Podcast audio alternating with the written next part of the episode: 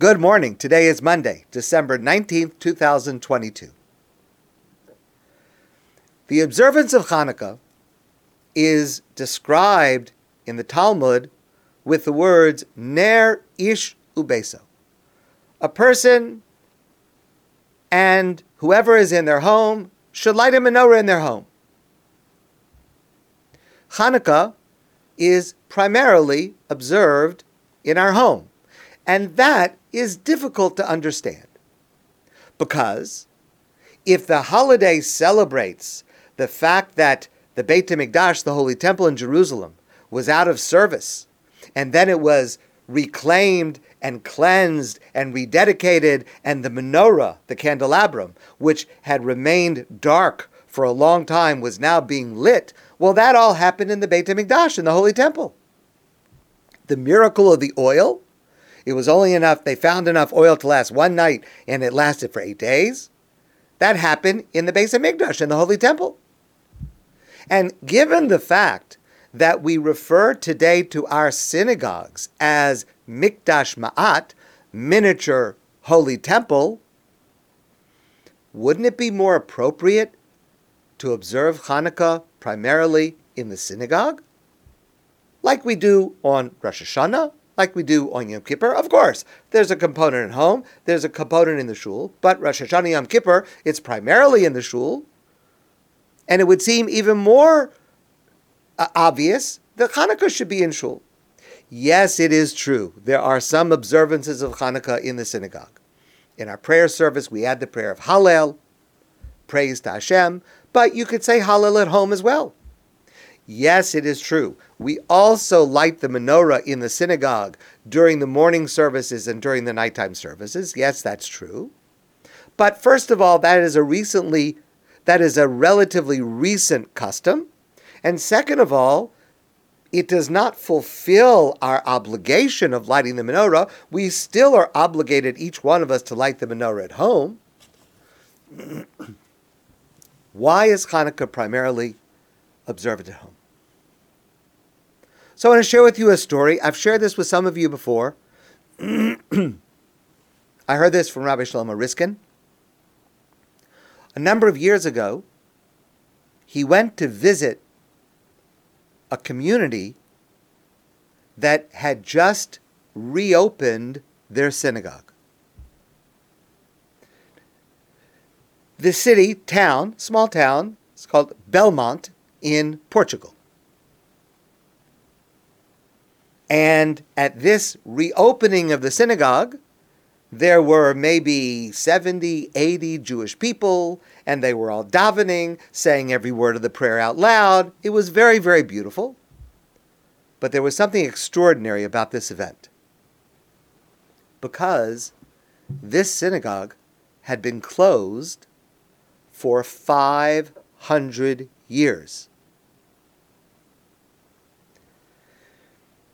In 1492, when the Spanish Inquisition started, and of course, as you know, spread to Portugal, there were four Jewish families that went underground. And for 500 years, they lived as crypto Jews, secret, hiding. They observed Shabbos in secret. They prayed in secret. They married within their families so that their lineage remained authentically Jewish. And finally, after 500 years, in 2002, they were able to reopen their synagogue. And today, it is a thriving Jewish community. And at the entranceway to this synagogue, they have an inscription over the doorway. It's in Hebrew, and this is the translation. Here in this town, the chain of our tradition has not been severed. How did they do it? They were able to maintain their Judaism by maintaining their Judaism at home. No synagogue, no public observance, but through their home, in secret, the candle of Jewish light was never extinguished.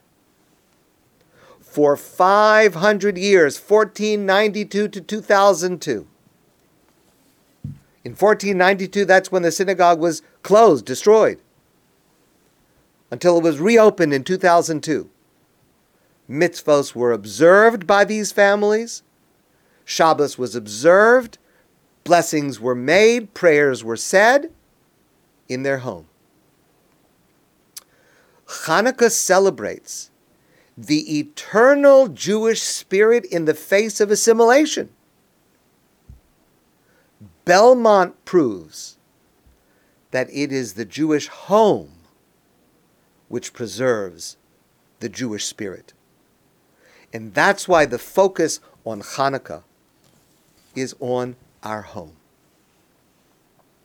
Rabbi Yerachmiel Danziger wrote the following. You know, of course, the menorah, the original menorah in the Beit HaMikdash, the Holy Temple in Jerusalem, was lit every day by the Kohen Gadol, the high priest. Rabbi Danziger writes as follows During the lighting of the Hanukkah candles, every Jew stands in the place of the Kohen Gadol in the Holy Temple. And every person, even the simplest person, when they go to light a Hanukkah candle, they become the equivalent of the Kohen Gadol, and their home, our home, becomes the Beit HaMikdash, the Holy Temple in Jerusalem. Hanukkah is not just about our survival.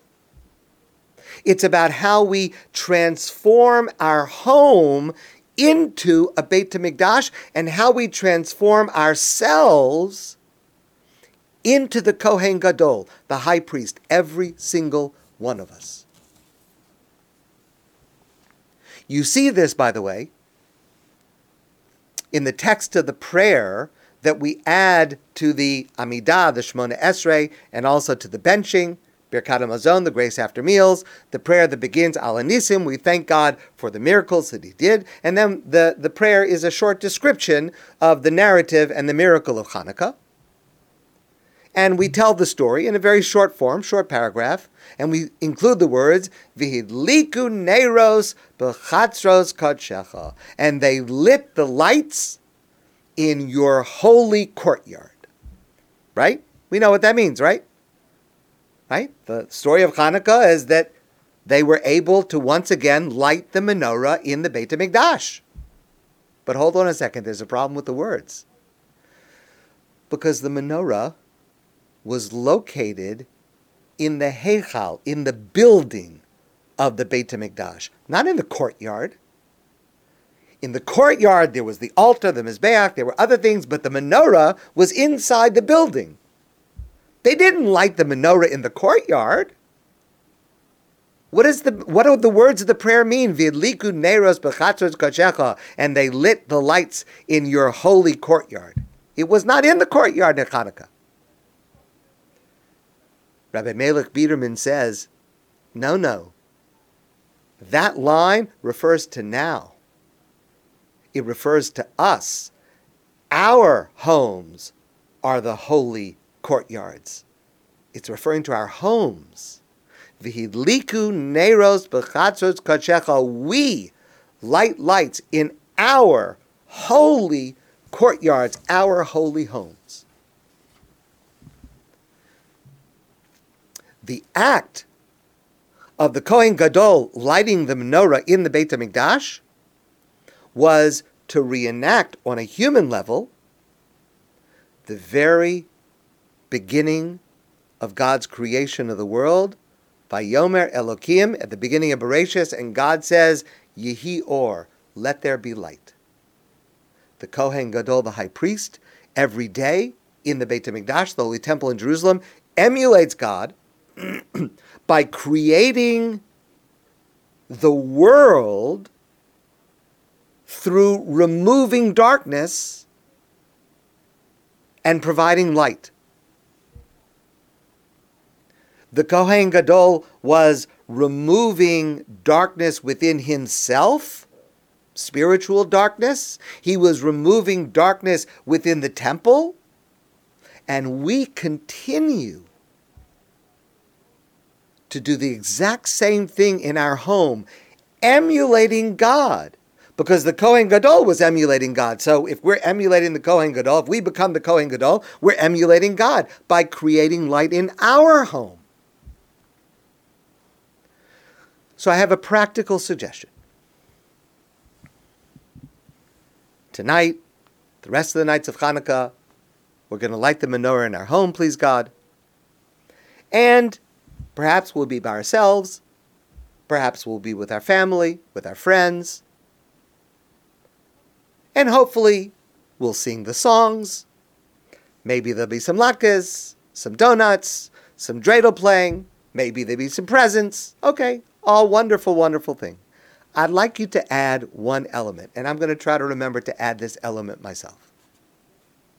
What I'm going to suggest is not a new suggestion. It's actually mentioned in the Shulchan Aruch, the Code of Jewish Law, though it is not so widely practiced, but it should be. When we light the menorah, we say a paragraph that explains, describes the significance of the menorah lights that we've just lit. lit, lit. Haneras. These lights are holy, and we say the following words: We have no permission to use them for our own personal benefit, right? That's why we have the shamash light, because I'm not allowed to read by the light of the menorah. I'm not allowed to count things by the light of the menorah, because the menorah is there, the, the illumination is there only for the purpose of the mitzvah. I have no right I have no permission to make personal usage of the illumination provided by the menorah. Ella, rather, only, exclusively, Lir osam bilvad. The only thing that I can do is, is look at the lights. I can look at the lights. So here's my suggestion. At some point, after you've lit the menorah, sit for a while and look at the lights. Sit quietly. Sit when you're relaxed when you're breathing evenly in and out. Try for at least a couple of minutes to remove everything else from your mind. Ella lirosam bilvad. Just to look at the lights themselves. Just look and think back.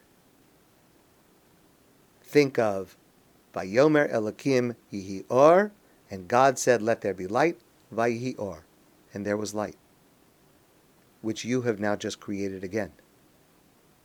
See in your mind's eye the Kohen Gadol lighting the menorah in the Beit HaMikdash and understand that you are now the Kohen Gadol who has lit the menorah in your holy temple.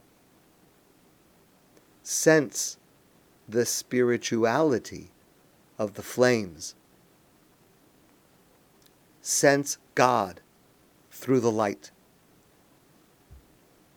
See how your home has become the Beis Hamikdash. See how you have become the Kohen Gadol, bringing light to your life, bringing light to the Jewish people, and bringing light to the entire world. Even if you happen to be alone, when you light the menorah, your home is transformed, and you are transformed. Every one of us, we are transformed. That is the gift of Hanukkah. My friends, I want to wish you a great day, a very happy Hanukkah, and I look forward to seeing you soon in person.